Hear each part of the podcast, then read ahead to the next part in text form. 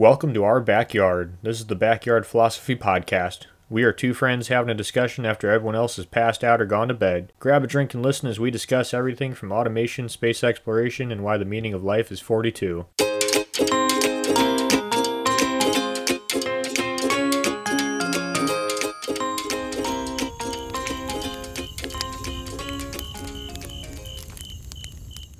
So the best moments are when a bunch of buddies get a good idea in a garage. And we have perhaps one of the best moments of that happening in all of history and especially car history. Unfortunately, my co-host is not here today. He's out in the woods. You know how he loves his trees. But I'm joined by a very special guest, which I'm very excited. So, Steven, how are you and what are you drinking? Doing well. I am not much of a drinker, but I'm enjoying this brown sugar bourbon, uh, brown sugar bourbon by Heritage Distilling. I'm joining you with the exact same thing. And I got to say, I'm not usually a big fan of sweet, but I enjoy it. Yeah, likewise. I I have to say I'm super excited about this conversation. I love the obscure history, especially when it's like the godfathers of sleepy cars. Sure. Like they they are the sleeping cars gods. And I might get too hard I I'm getting too excited here, but who are we talking about and why do you love them? So, a little bit of backstory. Uh, my my name is Steven. I've been chasing these obscure AMG Mercedes for probably the last 10 or 11 years. A little bit about me is my first car was a 1989 Mercedes SEC. And my father had an 80s one growing up, and he said you could have anything you want as long as it's an 80s Mercedes. It has to be safe and reliable, but you know, it was just safety was paramount. But as a high schooler, what do you want to do? You want to go faster and look cooler.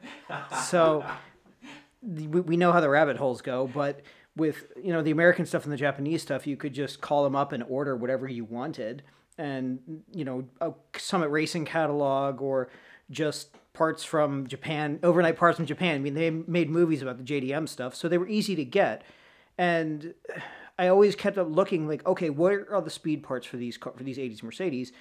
And they were AMGs. I'm like, okay, cool. Can I run down to the dealer? Can I go grab one? And I quickly learned that the company that made them was acquired by Mercedes Benz, and the company that started it merged. So trying to get all these old parts simply don't exist. And doing some research with look, the only this was 2010, so you couldn't really go to Instagram and look up pictures and stuff like that. It was very old school of tracking these guys down or looking on the good old forums on the internet. The old days when you had to actually make efforts into not social media posting everywhere. Yeah, just like wanted to buy like this that didn't exist. It was the forums were the biggest resource that we had and that's where I discovered, you know, the true depths of what AMG offered and what they did and listening to the guys that were tracking these cars as well and buying them and building them and restoring them and doing all all that's involved with that. But AMG started off as an independent tuner company in Germany. They took a 300 SEL and famously named as the Red Pig and raced it at Spa 24 hours. They were expected to lose but end up dominating. See, this is this is why I love this story. So, case those don't haven't figured it out by yet, we're talking about AMG. AMG, just a bunch of Mercedes guys. I believe they're all German. Yep, they were all AMG actually stands for um, Hans Aufrecht and uh, no Hans Mel Aufrecht Melcher and Grossaspach. There we go.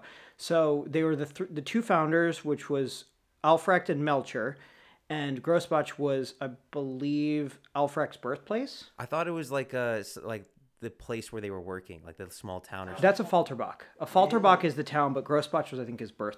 Okay. And what's cool is if you look at the AMG crest, you've got the camshaft and the apple orchard, which because there was a lot of apple orchards in Affalterbach. So that's where the origin of their logo comes from. Devil's in the details sometimes, man. That is, I didn't know that part. So they went and they raced the 300 SEL famous Red Pig at the 24 Hours of Spa, and it saw tremendous success. And for those never seen the red pig, from me- I've never saw the red pig until researching this. It is not what you call a slick car, but boy, does it do the job. That thing is a butte when it's going down the track. It was a cool car. Talk about an underdog that just came out on top out of nowhere. Just a couple friends going, "Hey, Let's do this. let's do this." Yeah. I, dude, I'm a, I'm a garage guy. I can tell by you you're a garage guy. So when someone gets come together and this happens, that's I can see why you fell in love with this because I'm already falling in love with this. So here's where things get interesting is when figuring out going back to the whole forms thing of like, okay, what can I do to get the parts to get my standard car looking like an AMG? And there was nothing. There was no dealer parts, no none of that. So what happened was AMG was a franchise. You had AMG Central, which was or you had the AMG headquarters, which was Affalterbach, which is where they actually made the cars in Germany. They would make the parts, they would make the engines, they would cast their own cylinder heads, they would do the aerodynamic testing for body kits, they would do wheels. Uh, they had BBSs and OZs were options for wheels that you could order, and then they had differentials, exhausts, body kits, interior trimming, whatever you name it, whatever you wanted, as long as you could pay for it, they would do it. That's really nice having like in-house equipment just to do whatever you need. Everything's like it's not just turnkey, but it's customizable in-house stuff. That Exactly. They were bespoke cars. And AMG um, Germany was where they, everything started from, but there was different franchises. So there was a couple of different locations. There's a lot of cars out of Japan where they had locations in Japan where you could get cars that were built in Japan with parts from Germany under the AMG franchise tag. Then we get into my favorite part is AMG Chicago. So there was a headquarters of AMG's United States outlet in Westmont, Illinois. And the building still stands. It's a Play It Again Sports in Westmont. that's that's a little close to home, and that is mind blowing. That is that close from where I grew up, and I'm just discovering it now. That hurts my head so much. I think it's 20, 22 3 West Ogden Avenue in Westmont. Oh God! I, next time I go back to Chicago, I'm gonna have to make a little detour just to see that. I did that when my first time in Chicago. No. I got a picture of that. We're already friends. Like this is this is wonderful. So, what happened was this gentleman by the name of Richard Buxbaum. I don't know exactly how he got involved with AMG, but he is the CEO of AMG North America. And what they would do is they would go and you could either have them purchase a car on your behalf and take it directly from the dealership and do whatever modifications that you wanted, send your car to them and have them do the conversions, or you could purchase parts either through an authorized dealer or from them directly. I have a question for you. So this, when the Chicago facility happened, I know AMG went through some different, I guess you could say layers, because they they weren't just like you had the Red Pig. They were also doing. They were trying to enter into like some sports market.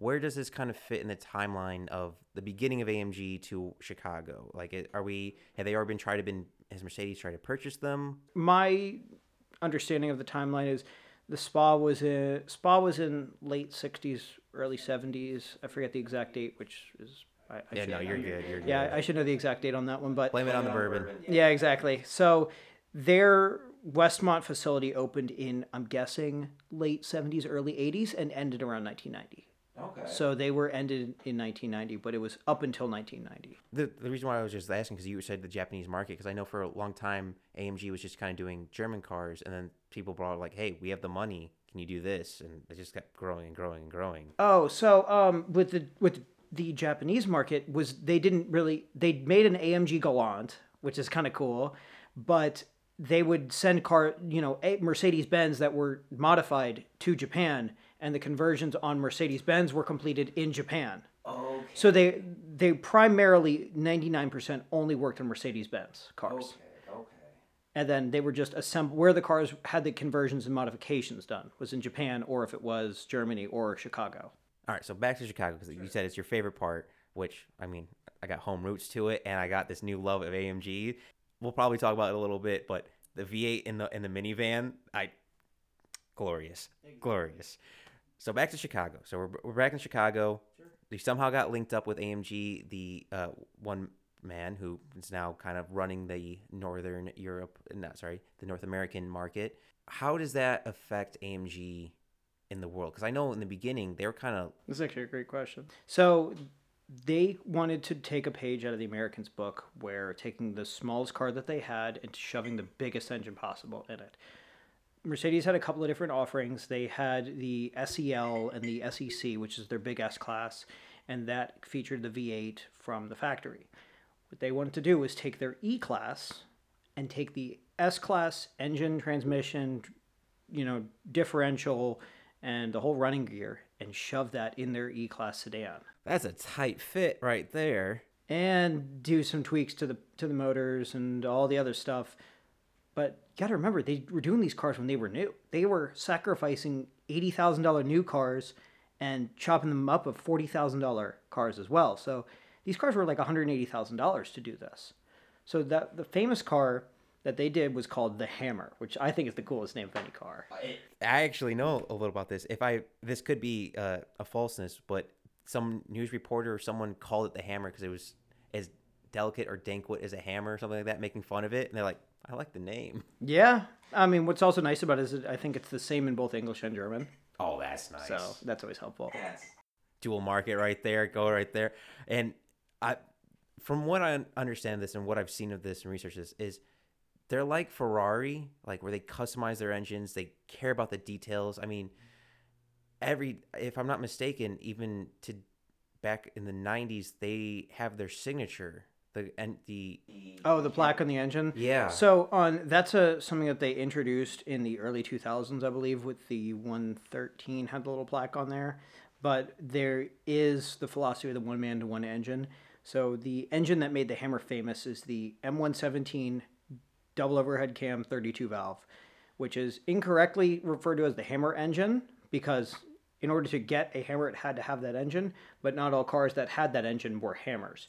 You could have that that double overhead cam he- engine in an S class, but not be called a Hammer because the Hammer had all the intense conversion that was done to make it that car. See. so there's lots of mistakes of people saying, "Oh, is that a Hammer? Is that is that a Hammer?" But it's not because it didn't get the full conversion. See, that's what that's what I was trying to say with like Ferrari. Like everyone compares Ferraris to be these beautiful cars, but like AMG, they were more about functionality than cosmetics always. And to me, that's always far more beautiful. I mean, I'm I'm an engineer, and the de- the devil in the details of their work and craftsmanship is ridiculous. Like lowering, like I think it was for the Hammer, they were lowering it and adding their own air resistance like skates. Aerodynamics, yeah. I it blows my mind that just a couple guys in a garage went to all this point and they're making a huge splash in the market for oh, racing and just in general, not just their niche, but racing throughout the entire world. So going back to your question about the engine plaque, is their philosophy is one man and one engine.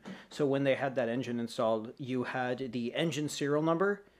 I believe it was the displacement stamp, and then it was the technician number. So even going back to the early '70s, on these special engines, were still traceable. And I don't know who it is, but I've seen a lot of engine builder number 28s. If you look at those quad cam engines, number 20 technician number 28 built a lot of engines, and his are still around today for some reason. He is the goat, apparently. I we that might be uh, for anyone listening to uh, tell us where that person is and if he still makes engines. Affalterbach technician number 28. If you're out there, let me know. we probably have a better chance of finding an alien. Oh my gosh. So what's interesting about these engines that makes them really fantastic is the standard S class engine was a single overhead cam 16 valve engine. They decided that they wanted to do a double overhead cam conversion. So they took the cylinder heads off of the stock S class, cast and designed their own heads, converted it to double overhead cam and installed it into these cars all using factory components, factory fuel injectors, factory, you know, the, the Bosch K-Jetronic fuel injection system. And a lot of the components on these motors were serviceable, yet there is some proprietary stuff with the solid lifters and everything else that's involved with it. But a lot of the components were still interchangeable with the stock car, which is what really made it a slick conversion. So they did think about serviceability even after the cars were manufactured. they thought all the way through and again like you mentioned earlier where these were new cars mm-hmm. like these this is not like like taking a beater upper and doing what you want with it this is taking what, $80000 minimum i would say right? To build a hammer? Or just the, ba- the donor car? just a donor car Oh, I think an E class was like forty five thousand dollars then, which in nineteen eighty seven. So today is like eighty grand. yeah that, i mean and just go like yeah we're gonna chop this up and make it ours but we're gonna make it better ours that's and i did not know about the swappability that you can go back and forth i thought it was kind of a one modification you're done you can't i didn't know th- about the switching back and forth like Oh no, they didn't switch them back and forth, but it's just the interchangeability of parts. So like the uh, fuel injection system for the S class is the same. The factory fuel injection for the S class is used on the Hammer. So oh, it's not some proprietary system where you could say, "Hey, I need parts from I need my fuel injectors from the S class." Okay, cool, and they work on the Hammers as well because it is the same engine in theory with different heads on it. Okay, so they damn, they really thought everything through. But going back to your point about the world stage, what was really cool is these cars. There was a famous, I think it's a Car and Driver magazine with like the world's fastest car shootout, and there was a Silver Hammer sedan there that took on a Testarossa, Countach, I think a Callaway was there, and a Ruf Nine, uh, a Ruf Yellowbird was there as well, and they did a road test with all these cars. And what's cool is that silver car is the early AMG prototype that started off in Germany, then it came to the United States, and that was there. And then there's a black car and driver car that was it was a black on black car that was on the cover of Car and Driver magazine, and that car was another shootout car that they tested as well. Then there's another famous car that they made, which was the Red Hammer sedan that's been all over, which was famously known as the North American press car. Now going back to production or cycling into production stuff is they made about what we historians claim is about 13 hammers and I like how you said that. We historians think about. I mean, 13 when you've been studying something for like 10 years, and I actually, this, I did just get my Society of Automotive Historians card today. you're an expert. There's, I mean, there's the reason, like, ladies and gentlemen, he's got the physical proof. But I knew coming in, he was the expert at AMG. Yeah, I mean, I'm just looking through and chasing these cars down for the last 10 years is kind of one thing I've done was going back and meeting the former CEO and going and seeing all of his archives and everything. You've too. met the former CEO. He's still in Chicago, actually. Okay. Great guy. We're gonna divert here for a second, ladies and gentlemen. We need to talk about this. How did you get a hold of him, and how did you convince him to like help you find the archives to help hunt and So the man's name is Richard Buxbaum, and he sells antiques out of Chicago. He's an incre- incredible gentleman. His business is just selling French antiques, and he does these amazing sheep sculptures. And it's this really cool, like kind of mid-century modern looking sheep sculpture. That's this, and it's like, oh, I know the guy that, that makes those because I'm like, they're like five thousand dollars statues of sheep just for like decoration. But the reason why he made them was he told me the story about walking, I believe, with his wife in Paris and seeing a real Claude Lalanne sheep, and they wanted it, but he said, no, I'm not paying that for them. And now a real Claude Lalanne sheep is like hundred thousand dollars for this sheep sculpture. So now he sells replica Claude Lalanne sheep. He went from seeing a sheep to now making sheep replicas, and is now making expensive sheep Oh, yeah. replicas. Uh, that, ladies and gentlemen, is America at its finest. You see something, you make something, you show the craftsmanship, it's there. All right, so besides the sheep, even though we're probably going to come back to that because I have more questions on sheep. how do you contact this guy? Like how? So how I was do doing some googling of just researching the people that were involved with AMG, and the name Richard Buxbaum kept popping up of being CEO of AMG, and I found his LinkedIn page where it was like CEO of AMG, you know, founder of Old Plank Antiques. And I'm just like, hmm, here's his website, here's his phone number. Let me just give the guy a call. What's the worst that could happen? Yeah, what's the worst that I could call? And I introduced myself and told him my background with these cars and everything, and he was very cordial. And he offered to send me some old photos of cars, so that was very cool. Then I attempted to build a rapport with the guy, and eventually asked him, said, "Hey, what other documentation do you have?" And he told me the what he's kept his archives, and I attempted to purchase it, and then he we kind of went back and forth for a little bit. And another gentleman of mine who, uh, shout out to Jonathan Hodgman at Blue Ridge Mercedes here, he and I actually went up and met him and split the collection amongst ourselves. So Wow. it was the big thing is we didn't want it to end up, you know, going to going onto eBay and just part it out. We wanted to make sure that it would be scanned, digitized, organized, preserved, and shared properly with the world. So that was really our significance because we realized that this stuff is really important history, but we wanted to make sure it was done the right way. You're you're truly a historian. You want to make sure that collection stays a collection, not just part it out from cash. It- No, exactly. you just keep art together, and that's that's art documents. So you flew out to Chicago. I assume you met him. He's probably got to have some good stories. Oh my gosh, he's got amazing stories. I mean, you, you name it. He was telling us about hang, hanging out with um, a couple of clients at the famous turn in Monaco, and he was just telling us about the these um, just these eccentric clients that he had when there was. I'm trying to think what it was. Oh gosh, I mean, it was just fun stories about like the famous French chef that owned the best restaurant in Chicago. That was you know a, a table wait was over six months, unless he you know he knew you like cars. Then you can get a table in like a day or so. That pay, hey, it pays to know people. Oh yeah. now going back to the hammers real quick. So we, to the best of our knowledge, think that they made around 13 of these cars, of these conversion cars called the hammers, and each one of these cars is a little bit different. So the earliest surviving car that we know of is the silver sedan that was the Car and Driver magazine car. That was silver with black. It started life in Germany and has a double overhead cam 6 liter. And I believe that car started off as an early 5 liter car and got progressions of engines because that was the testing car. Was this the first hammer that got the name the hammer? That was probably the first car that got that because it was from the Car and Driver article with the world's fastest car shootout. Okay. So that's that car. Then there's another black sedan, which I had the pleasure of sourcing for an amazing company called Curated down in Miami. Uh, there's a gentleman named John Temerian who owns that. And we've been chatting back and forth with our mutual interest with the Lamborghini Countach and my involvement with that car a little bit. And I was telling him about my involvement with the AMGs, and he remembered those cars from his past. And he said, "Can you find me one?" And I kind of chuckled. I'm like, "Dude, there's only 13, but but kind of. I'll take a shot. I'll take a stab at it." And was able to locate a car with him. Or we had the phone number for the guy. I gave him the phone number, but the phone number was wrong. But John found the phone number for the guy and said, "Hey, can can you go look at this car? Can you see if it's real?"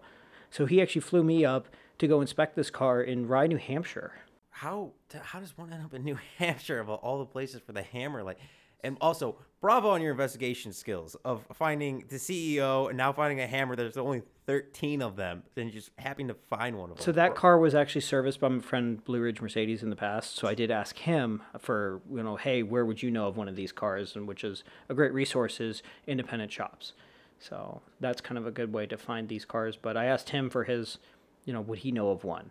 And this car was, the guy was trying to sell it, but there was some discrepancies with with the car. So when you did go out there to New Hampshire and you looking through and stuff like that, what do you mean by discrepancies? Was it like some aftermarket parts that got switched? Yeah, just a little things like that. Like as like we noticed that the wheels were refinished wrong and the original radio was missing and little things like that. But there were other questions about body panels and as the cars have gotten older, but there was very distinctive pieces on the car that really showed the car that verified the car's authenticity.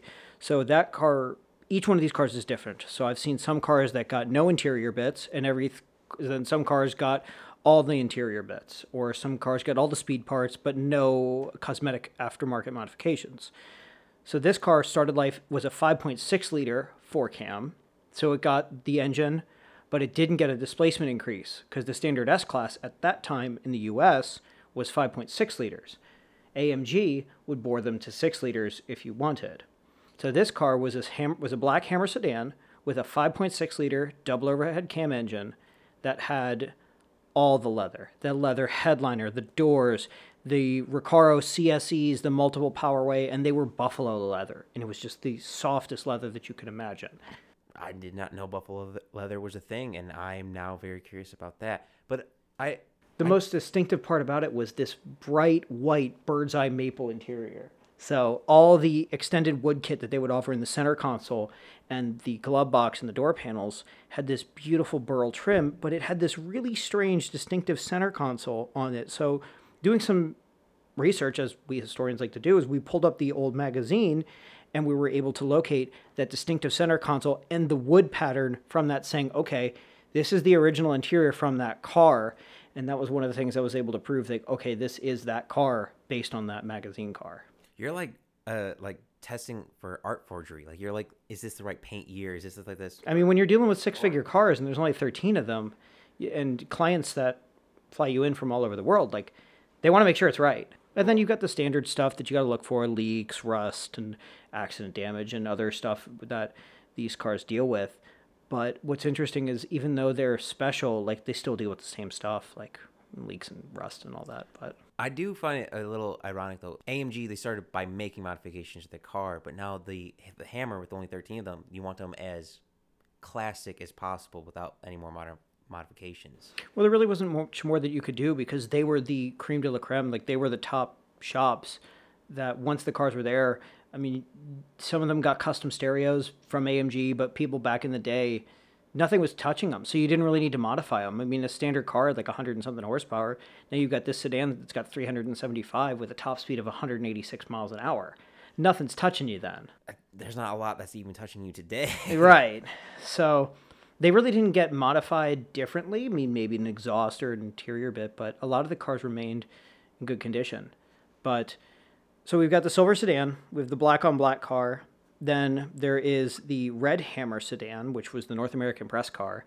And that car did everything. That car has been up to Canada. That car has been to Canepa Motorsports in California. That car's Didn't it make like a one? Didn't the Hammers make do the Cannonball runs? I don't I don't know of that one. Maybe I don't know. I'm I- sure they've been pretty quick, but I'll, I'll get to that one. so this car was the North American press car. It was in the advertising catalogs. It was road and track. Amazing magazine called Auto Gallery. It was in the Washington Post. It was in a very famous TV series called Lifestyles of the Rich and Famous, which we just found the video of that after finally searching for it. So it was a very famous TV series, and there's a little segment of their driver track day that they hosted. That is amazing. I, I'm curious because you've been collecting all these domi- documents, all these videos.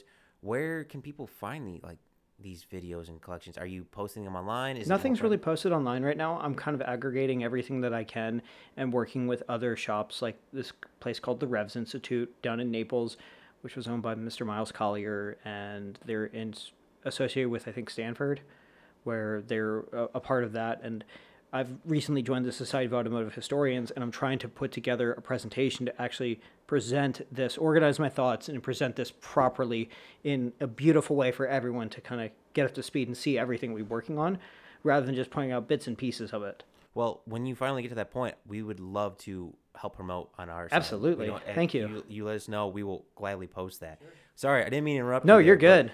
We just got we got we're talking about we just went from the car that was been around the block all the way up even to Canada even has been drag strips racing tops magazines eh, uh, newspapers everywhere. Sorry, I didn't mean. to No, interrupt you're you but good. That's where we were at. So that car was actually sold new to Mr. A.B. Hudson of Topeka, Kansas, of Hudson Oil, of Hudson Oil, A little a little close to home right here. which is actually really funny because I never imagined it being Kansas. But you know, A.B. Hudson of Hudson Oil owned that car, and he had a Testarossa and a Countach, and he had that car. And it's funny as I reached out.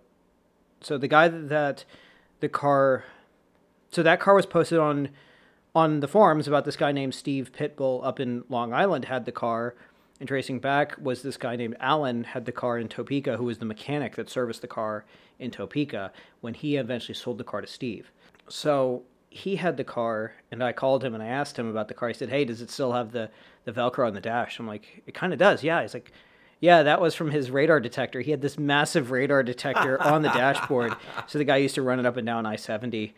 And the owner just was, you know, more money than knew what to do with. He had a heated driveway off his own exit off of I 70.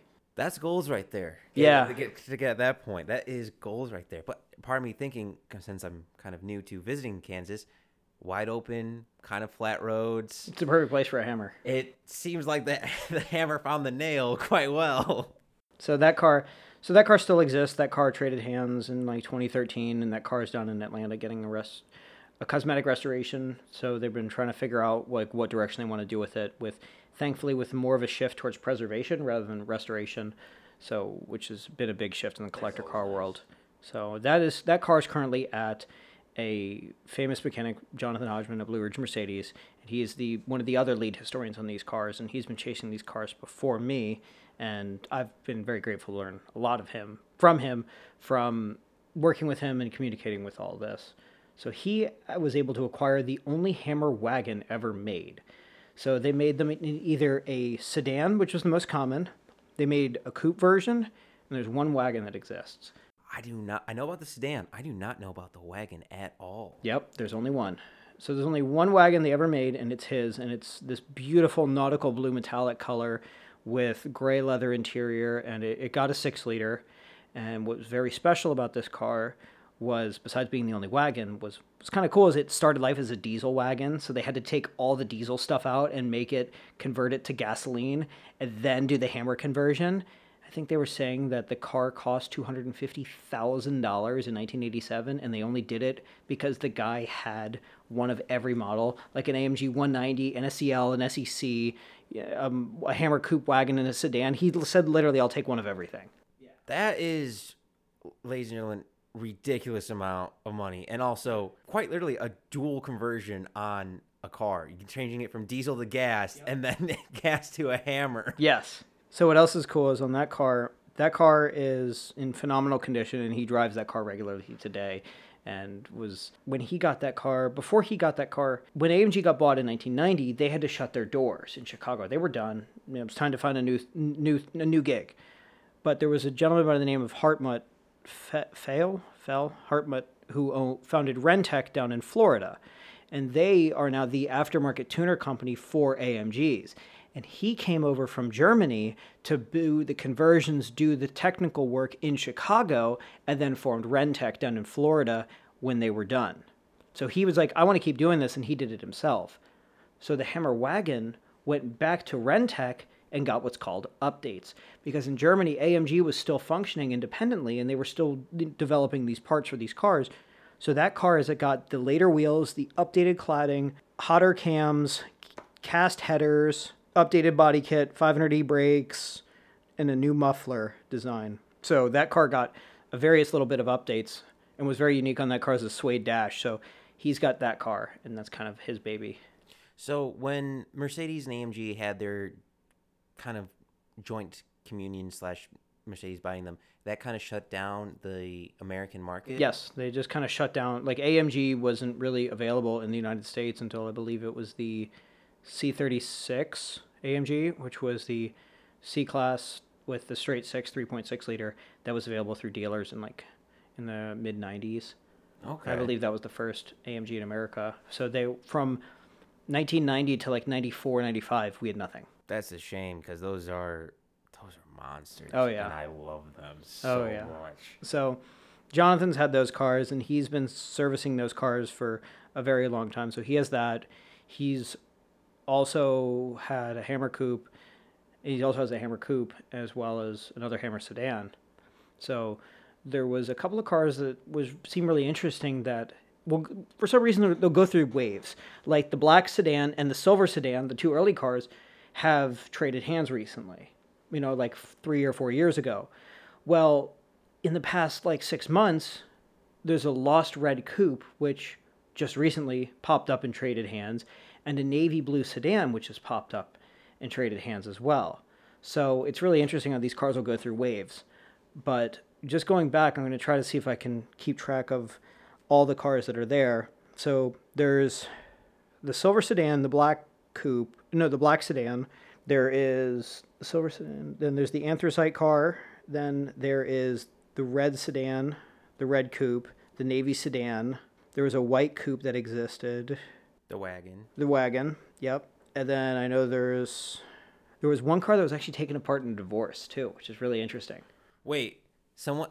Yeah. All right, who's going to hell for this? so this one guy absolutely hated his wife and his wife was saying yeah i need money for that car because it's you know when when in the early 80s i mean $180000 assets are really saying he says i'm just going to take it apart and sell it so it doesn't exist anymore so he's taken that car apart Though I, that's a bold move, Cotton. Let's see how that one turns out. Though I respect his tenacity, that hurts it does so bad. it does Has like any parts that have been found? Like so the guy in atlanta has the gauge cluster in the engine block so that that car is not coming back a tear rolls down my eye. yeah A piece of art lost forever. Yeah. So what's cool about the cars, I mean, going back with it, is when you, when you read some of the road tests about these cars, is they were 108. Well, each of the cars were different. So depending on the top speed gears, you could have 224 grand gears or 327s. So there was a car out of Las Vegas, which is the red coupe, which I was telling you about, had a 327 rear end gear. So you know the guy was driving up and down the strip. But then the red sedan had the 224 because that was the top speed car. So each one of these cars could be personalized for whatever it was. And actually funny looking back, I remember going to middle school. There was always a red SEC, which is the two door S class, which I would always see on my way to school. And I was like, oh, I love that car. I love that car. And I had no idea what it was. I was in like, you know, fifth grade or something like that. But it turns out it was actually the earliest surviving four cam that we knew of existed. It was a red with white extended leather. It was 52,000 Deutschmarks in leather. Leather headliner, leather uh, leather center console, leather seatbelt pockets. It had a champagne cooler in it, custom sculpted floor mats with his initials on it. And It had a champagne cooler. absolutely, the center console was this giant champagne cooler. It was absurd. The Germans know how to make cars. Oh, absolutely. But is that how you fell in love with AMG? Like, what was? I so no, that was just coincidental. I mean, I fell in love with it because I got a different car, uh, just a stock car, and looking to find that. But going back, I remember, I wondered what happened with that car, and I heard rumors that there was one up by me, and then at the gas station at the same shopping center where I went to school was that car. And I was like, where, like, whose is this car? Whose is this car? And it turns out it belonged to a salon owner, a good friend of mine who had the car. And unfortunately, I didn't have the cash to buy the car at the time, but it ended up being purchased by a friend of mine, the shop foreman down in Atlanta, and was able to help broker that transaction of that significant car. Well, let's talk about again small world all over again. And I have to ask: you have all the money in the world. Which one do you buy? What is your? I, this is a hard question, so I'm gonna banter for you while you while you come up with it. You have one of the hammers. You have the cash in hand. Which hammer do you take? So there's a couple of the cars that, that are really significant. The wagon is cool because it's genuinely the only one, and the car is being driven and it hasn't been blown apart in a million pieces, and there's not a bunch of questions behind it. There's the famous car is the one in the German museum where you see the video that Chris Harris drove of this gorgeous two door with the wide body in this dark gray metallic with black leather and the Recaros, which is a really slick look, and that's a that's a very special car.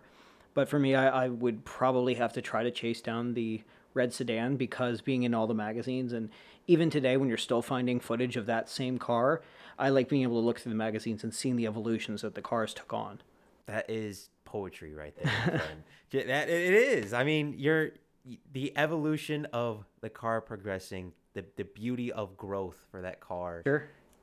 That's poetry, my friend. But then the then I love the story about that car is that it lived a life after that. Is it didn't get squirreled away. As the guy drove it around and had a radar detector in it, and was when they actually drive the car that's meant to be driving. well that that was the guy's daily driver. So it was funny because through the Lambo world, there was this one guy named Alan, and he bought a Countach from the original owner, and it was his first Countach, and he flew in to to Kansas, and he got picked up for, in the airport in that car. So he remembers that car. He's like, "Oh yeah, I farted in that car." I'm like, "Damn!" So the guy actually used it. So I think it's kind of cool that it went on to live a life after too. Yeah, not just collecting dust in someone's fancy garage, but like actually use it. like when you have a hammer and Drive it around Kansas. I just love how he put a police scanner in it. You know, Oh, of he was- course. he was redlining that thing. Oh, of course. times. Like you have to. Oh, you you can't not. So the other thing that was cool that North America did was they did some incredible spoke coach work on those cars. In Europe, they had these three-piece stick-on ducktails where the, the rear wing would stick onto the trunk and the quarter panels. But in America, they actually had a sheet metal sculpted ducktail, if you will. So it's this amazingly beautiful sculpted trunk that only the North American cars had. And that was a very expensive option. So not all North American cars got that. So the red sedan has that, but the red coupe that was running around Vegas doesn't. But the Navy car in the Navy car that just popped up has that, but the silver sedan doesn't have that. Are all the North American hammers still in America? Like, is I don't know of any cars that have been exported. No. okay? That's good news. Now, granted, the divorce guy. Well, it, it was the '80s, man. It, I mean, God only knows what was there. So there is a couple of cars that we are looking for. I don't know if they've made a black coupe or not. I've seen pictures of a black coupe, but I don't know if that was just a body kit and wheels car, or a straight six car, or if that full got the full conversion. But I know that the former CEO had a white coupe, and that car hasn't been seen since. There's a mystery. Uh, There is. that may. Oh man, that's uh, you. Not only found a love and passion of a beautiful objects that you're hunting, literally hunting down. You are historian for all means of categorization, but there's still the mystery that Atlantis, that missing piece. There's still cars out there. Like oh. everyone thinks that you know, after 30 years of people like weirdos like me looking, knocking down doors, that they would still be here. But we'd find everything. But they're still there. They're still out there. Oh man, that is glorious to hear.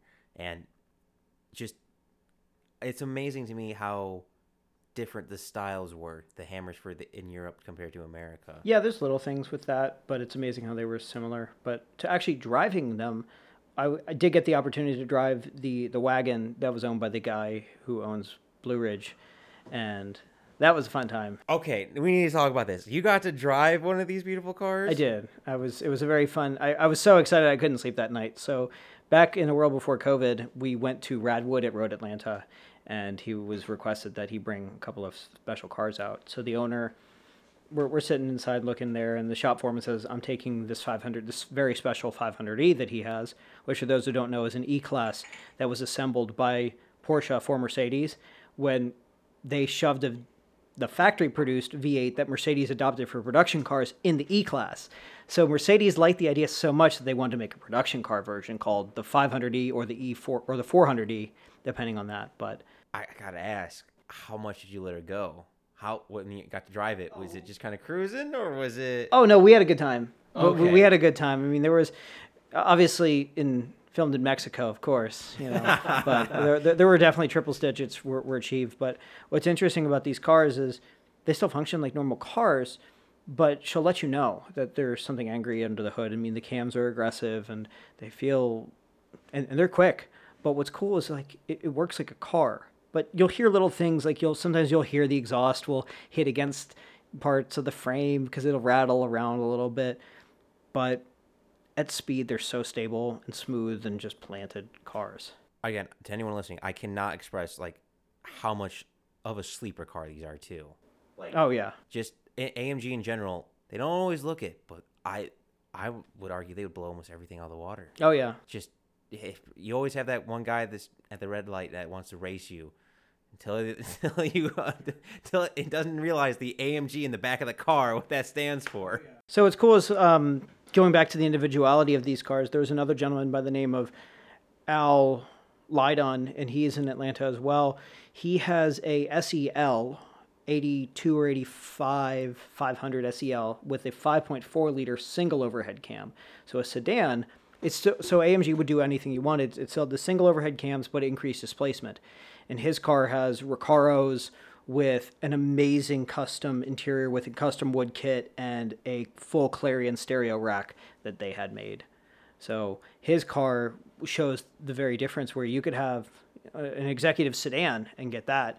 From champagne cooler to, to Full stereo build. to customized racks like Oh yeah. So he had that car. Then they he also had a white with blue narrow body SEC from AMG North America, and they would do little things. So what's cool about that car is we like to incorrectly nickname it the stealth car because it didn't get the large splitter, or the big wings, or the wide body kits, or anything else like that. It just got all the chrome on these cars was left factory on that car, but you could order to have it painted all monochromatic color. But his car was white with all the chrome was still left, but the lower trim, since these cars were two tone, like the lower body kit was painted white, but it still had all the chrome. So looking by, you wouldn't notice it. So it was even more of a sleeper. That's very interesting. Uh, that, that brings up a question. Since AMG was so good at doing stuff in house, what about paint? Because I know some, even some big companies outsource painting. Would I don't know, and that's a question I need to ask. I didn't. I don't have a good answer for that. I don't know who did the. I don't know who did the paintwork for them because when you're painting the quarters, I mean, you're you're you're blending in a lot of stuff. hey, I mean, more stuff for historians to go down for, just like you. Yeah, I don't. I don't think they had a spray booth in house, but I know that they had. I know they did the conversions and stuff in house. So I think there was a stereo shop that they had do the conversions for the audios for them down the street from them. But that's from what I believe. But I do need to check on that as well.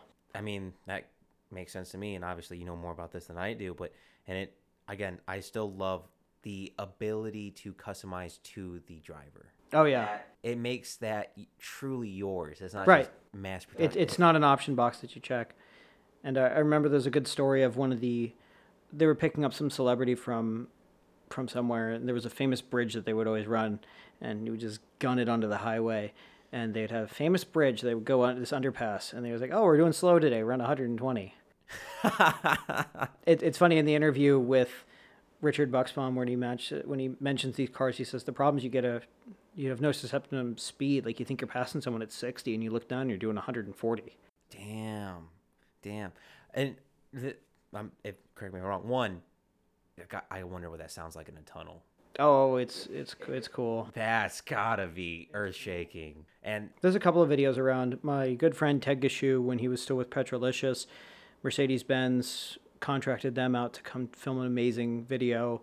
If you have time on the YouTube, check out the AMG Hammer Wagon Petrolicious video that they shot. And it was filmed in uh, mountains around Georgia where it was when for the 50th anniversary. And you can get some really good authentic driving and sound clips from that car and a great interview with Jonathan Hodgman as well. also, when you said you don't know when you're passing someone, you're doing 60 or 100, the suspensions on them too were, from what I understand, smooth. Yeah, that's the whole thing. They, I think it was 0.85 on the skid pad, which back then was pretty good, but even today it's a little bit soft and cushy. So they they were designed to be used, and yeah, they AMG would they would improve the spring rates. They would add stiffer shocks, all to compensate for the extra weight of the four extra cylinders. I think there was 500 pounds of added just conversion with the transmission, the differential, and all of that that went into the conversion. Because the other thing they did was they grafted the the trans the differential from the S class into the subframe of the E class. So when you look at them, there's all this extra added bracing from them welding the subframes together, and it's it's like it's just the garbage welds, but they worked and they held it. So my favorite stat on the cars is how much they lowered the drag coefficient. I mean, it's like Oh my god. they're more aerodynamic than a Nissan GTR. Like they're oh. like 0.25, which really is a, that low? very low. Like an E E46 M3 is a 0.34 or 0.33, and this is like a 0.25. Oh man, Well, I again, I implore everyone to look up pictures of all these AMGs because one, they not they didn't just like lower them, that but they did everything in the details. Like Oh yeah, the body kit was functional, the wheels, bumpers, like, all of it, slim, everything is functional. Oh god, as an engineer, that just makes me so happy that it's functionality over cosmetics. Right. And but don't get me wrong, some dude, like the red pig is slick looking. to Oh yeah. Well, that you know that car disappeared, right? That car doesn't exist anymore. What do you mean does does exist anymore? The red pig has never been seen. Like after this, there's a video that came out with this famous Porsche guy Magnus Walker, where AMG built a, a Mercedes Classic Center built a tribute car to it, because after the race at Spa, the original red pig has disappeared. So that's another one to hunt. All right, you you bastard, whoever took the original red pig, you got you come on, you got to let the world know you have it. Yeah, I mean it's it's nothing is slower than last year's race car, unfortunately. So God only knows what happened to those parts. No, don't say that. I That's gonna know. hurt my soul. No, it's it's it's pristine in a bunker somewhere where some rich old guy just forgot about it. That's It's, where we're going. it cruises around the autobahn at night. there we go. That that's the legend of the red pig. It's like a it's like a werewolf or it's something that only happens at night and we only talk about. It's a dream. Yeah, exactly. So my goal with these cars is to do exactly like this: is to tell the story of their involvement in AMG's involvement in Chicago. So when you mentioned like the world stages, they were around the most important people in the world. So there was a famous shop named Canepa Motorsports in California, and they were the West Coast service shop.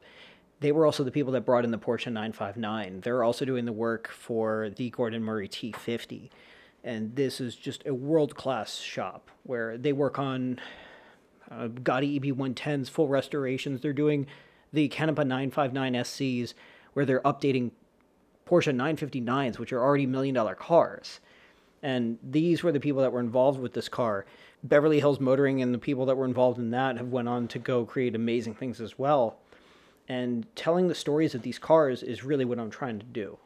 sir, you are on a noble expedition because it, I, I, I, until we were introduced by our friend Sean, which you might be able to or remember him from the fire truck episode, he told me about you and AMG, and I went down the rabbit hole, and I just kept. Going That's down the problem with it. And the other problem is with it, there's no really good information. So I'm trying to go out there and really document. And one of my main goals is to reunite the former CEO and the other people that are involved with a hammer. That is a big undertaking, there, my friend. I think I can do it, though. I think I can find one. I, I believe you can do with, it. with enough. Of, I yeah, I mean, with the phone calls, I've for the short time I've known you, with the phone calls you're making, the moves you're making, I believe you can do it.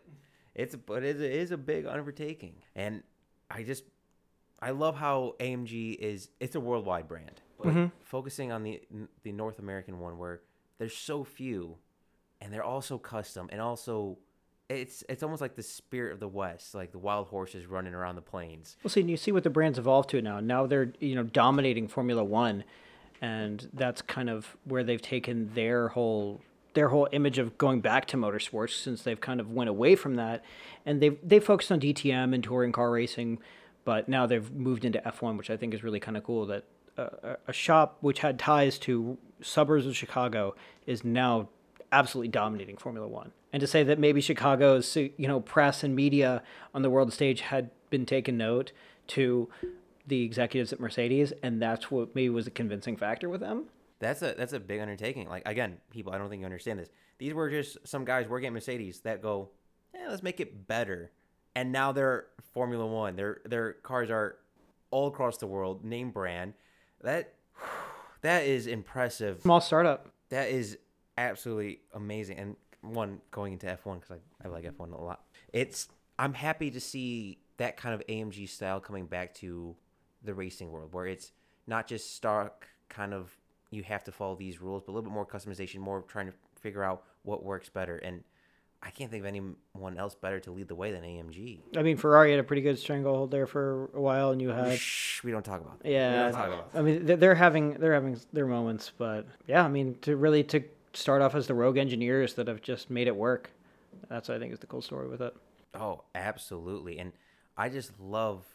Now, was Chicago the only manufacturing place in the United States, or was that just the main? Hub? That was the main hub, and I don't know of any East Coast or West Coast that did the hammer conversions. I know that Canepa was the West Coast service center for these cars. I don't know if they actually did any hammer conversions. I don't think that they did.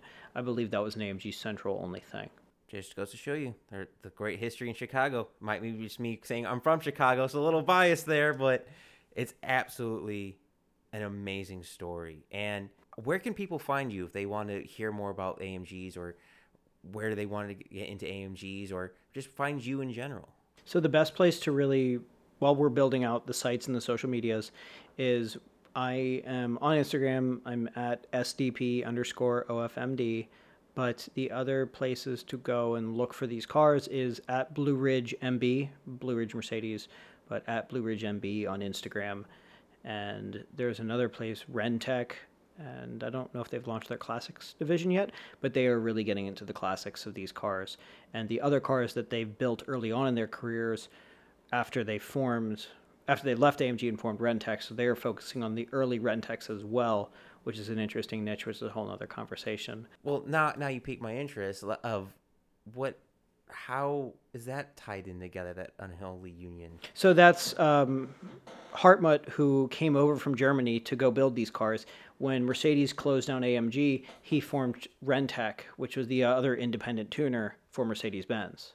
Okay. So So was AMG bringing over their engineers and mechanics from Europe to America? Yes. When they're really? yeah, Were they just training people, or were they like moving here, moving here? he fully transplanted and moved his life over. He completely came over. Did not know that Yeah. factor. So Hartmut did that.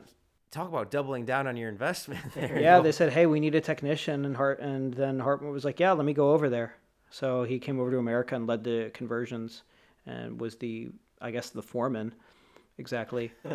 foreman slash CEO slash everything. No, that was Buxbaum was the CEO, but Hartmut was like the shop foreman. But yeah, Yeah, I yeah, Mean, when, when you're coming over here, to yeah, do you're kind of that. you, you know what you're doing.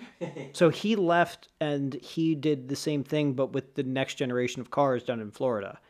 So he'll take like the SL and the 500e and the S class and whatever that they were doing, and they were doing the same things, but instead of calling it an AMG, it was a RENNtech, which is Hartmut's company. So they would do the 500es, the S classes, and the E classes, and all the other stuff. So you could do So almost like an umbrella company with with other factors. same thing, but they were almost even more extreme. So in the 90s, they were experimenting with carbon body work, and they did stroker motors on V12s. I mean, so they went from like seven, se- uh, six liters to 7.4 liters on these cars, and they did custom interiors, brakes, and you know, s- absolute nuts stuff. Custom carbon fiber interior trim, Heim joint suspension, locking diffs, exhaust, radiator, vented hoods, um, Alcon brakes, big brakes, just you know the standard. Check this, check, check, check, and they did. Uh, they did it all. They touched every part of those cars. make it make it way less and put in more power. Same formula. God, that 7.4 liters and messing with the weight with carbon. That is in the 90s, and it was 575 horsepower, so naturally aspirated in the 90s. Yeah, double overhead cam, 32, uh, 48 valve V12. that's a monster. Oh yeah, That's a monster. oh yeah, titanium rods, stroker crank. I think the rods. I actually I called them up. The company still makes the rods, and they're a thousand a piece for rods. Oh Jesus. Oh Jesus. That because it's a Mercedes. So in, in my advanced engine rebuilding class at McPherson College, I'm rebuilding a stock one, and they've already got six bolt mains. And they, the these motors, what makes these cars so expensive is Mercedes Benz was designed with no compromises. So to make it better, you need to then improve on a no compromise mentality. That's what makes these cars so impressive. you're giving me so many rabbit holes to go down on YouTube and investigate these next coming nights. I'm gonna lose so much sleep. Oh, yeah. you. And I once I want to say thank you, and I also want to say, what the fuck, man? Why are you doing this to me? There's so much things I need to investigate now. Oh, oh yeah. God. So in the in the '90s, way before I think what I think carbon fiber was first invent first discovered in the '80s and wasn't mm-hmm. really pressed upon until 2006, 2007. So in the 90s, they are trying to make carbon bodies and carbon. Well, carbon body panels. So I've seen an SL74 which had carbon. It had a carbon hood. I know the car had a carbon hood, and I've seen the carbon hood cars. They've also done carbon interior trim, but they were really pushing the boundaries of exotic materials. So I think the standard SL was like eighty to one hundred and ten thousand dollars if you got the V8 or the V12, and these were another like two hundred thousand dollar plus cars on top of it. So it's it's just absurd stuff. Absurd might be might be an understatement there, my friend. They would do some cool stuff too. I've seen on the special cars where they had the arrangement of the gauge cluster, which had like the fuel and oil pressure and temperature gauge. And then they also had the speedometer and then the tachometer and then the clock. And they actually moved the speedometer to the smaller one and had a central rev counter, which was kind of cool. that is interesting. Yeah. That's really unique. So they would do like little stuff like that too. And there was a, a very famous 500e that they did a conversion on, which had the double overhead cam V8, and they were all unfortunately four-speed automatics. And there is a famous manual conversion car, which was very blue, blue leather, blue everything, blue exterior, and it was just very, very, very blue. I'm blue, yada dee yada dum. But I mean, they would they would do the manual conversion if you had enough zeros in your textbook. They would pay for it. Like if you if you could pay for it, they would build it. I need to get some more zeros on my page, my, my checks. Like, there's, you're giving me so many bad ideas for cars in the future, and so many things I'm going to investigate more and just lose sleep. Oh yeah. There's a very cool RENNtech that was went on the cruise to Radwood uh, with Blue Ridge, and he's got this car which was it's a 500e, which is the E class that Mercedes built with the double overhead cam V8 from the factory M119. That was the factory five liter V8 that they installed in their E class, and that was a production car. You could buy them. Very cool cars, very special, but it was their production car.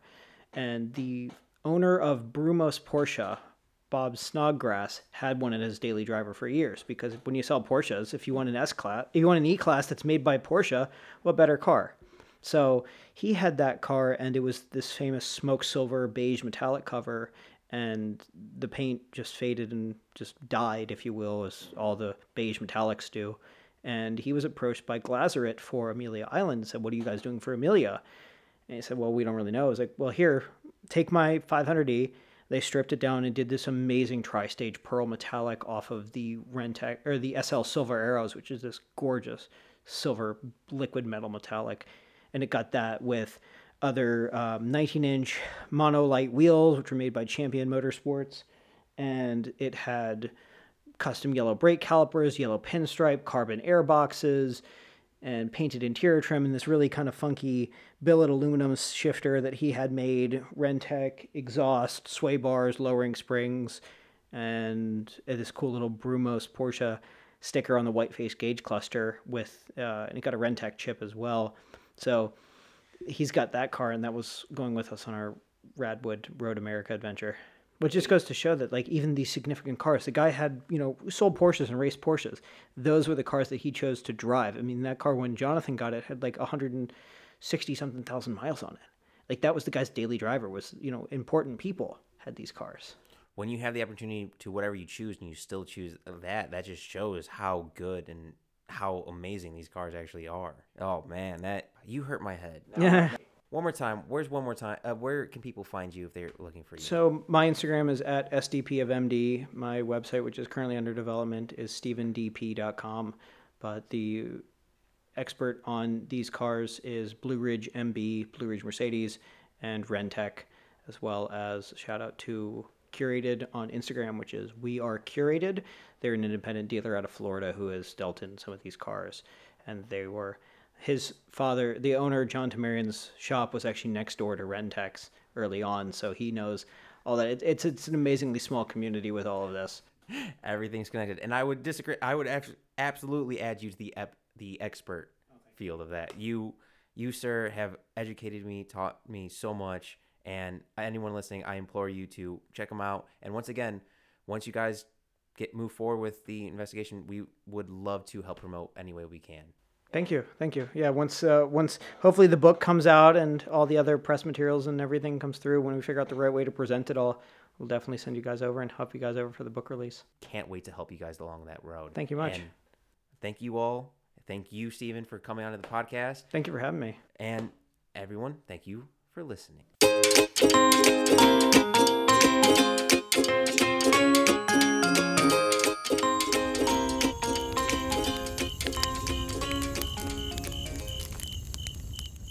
Thanks for listening to the Backyard Philosophy Podcast. We rarely finish a podcast without missing a point we wanted to bring up, so let us know what we forgot. And if you have a topic you want us to talk about, let us know at Backyard Philosophy on Instagram and Backyard Philosophy Podcast on Facebook.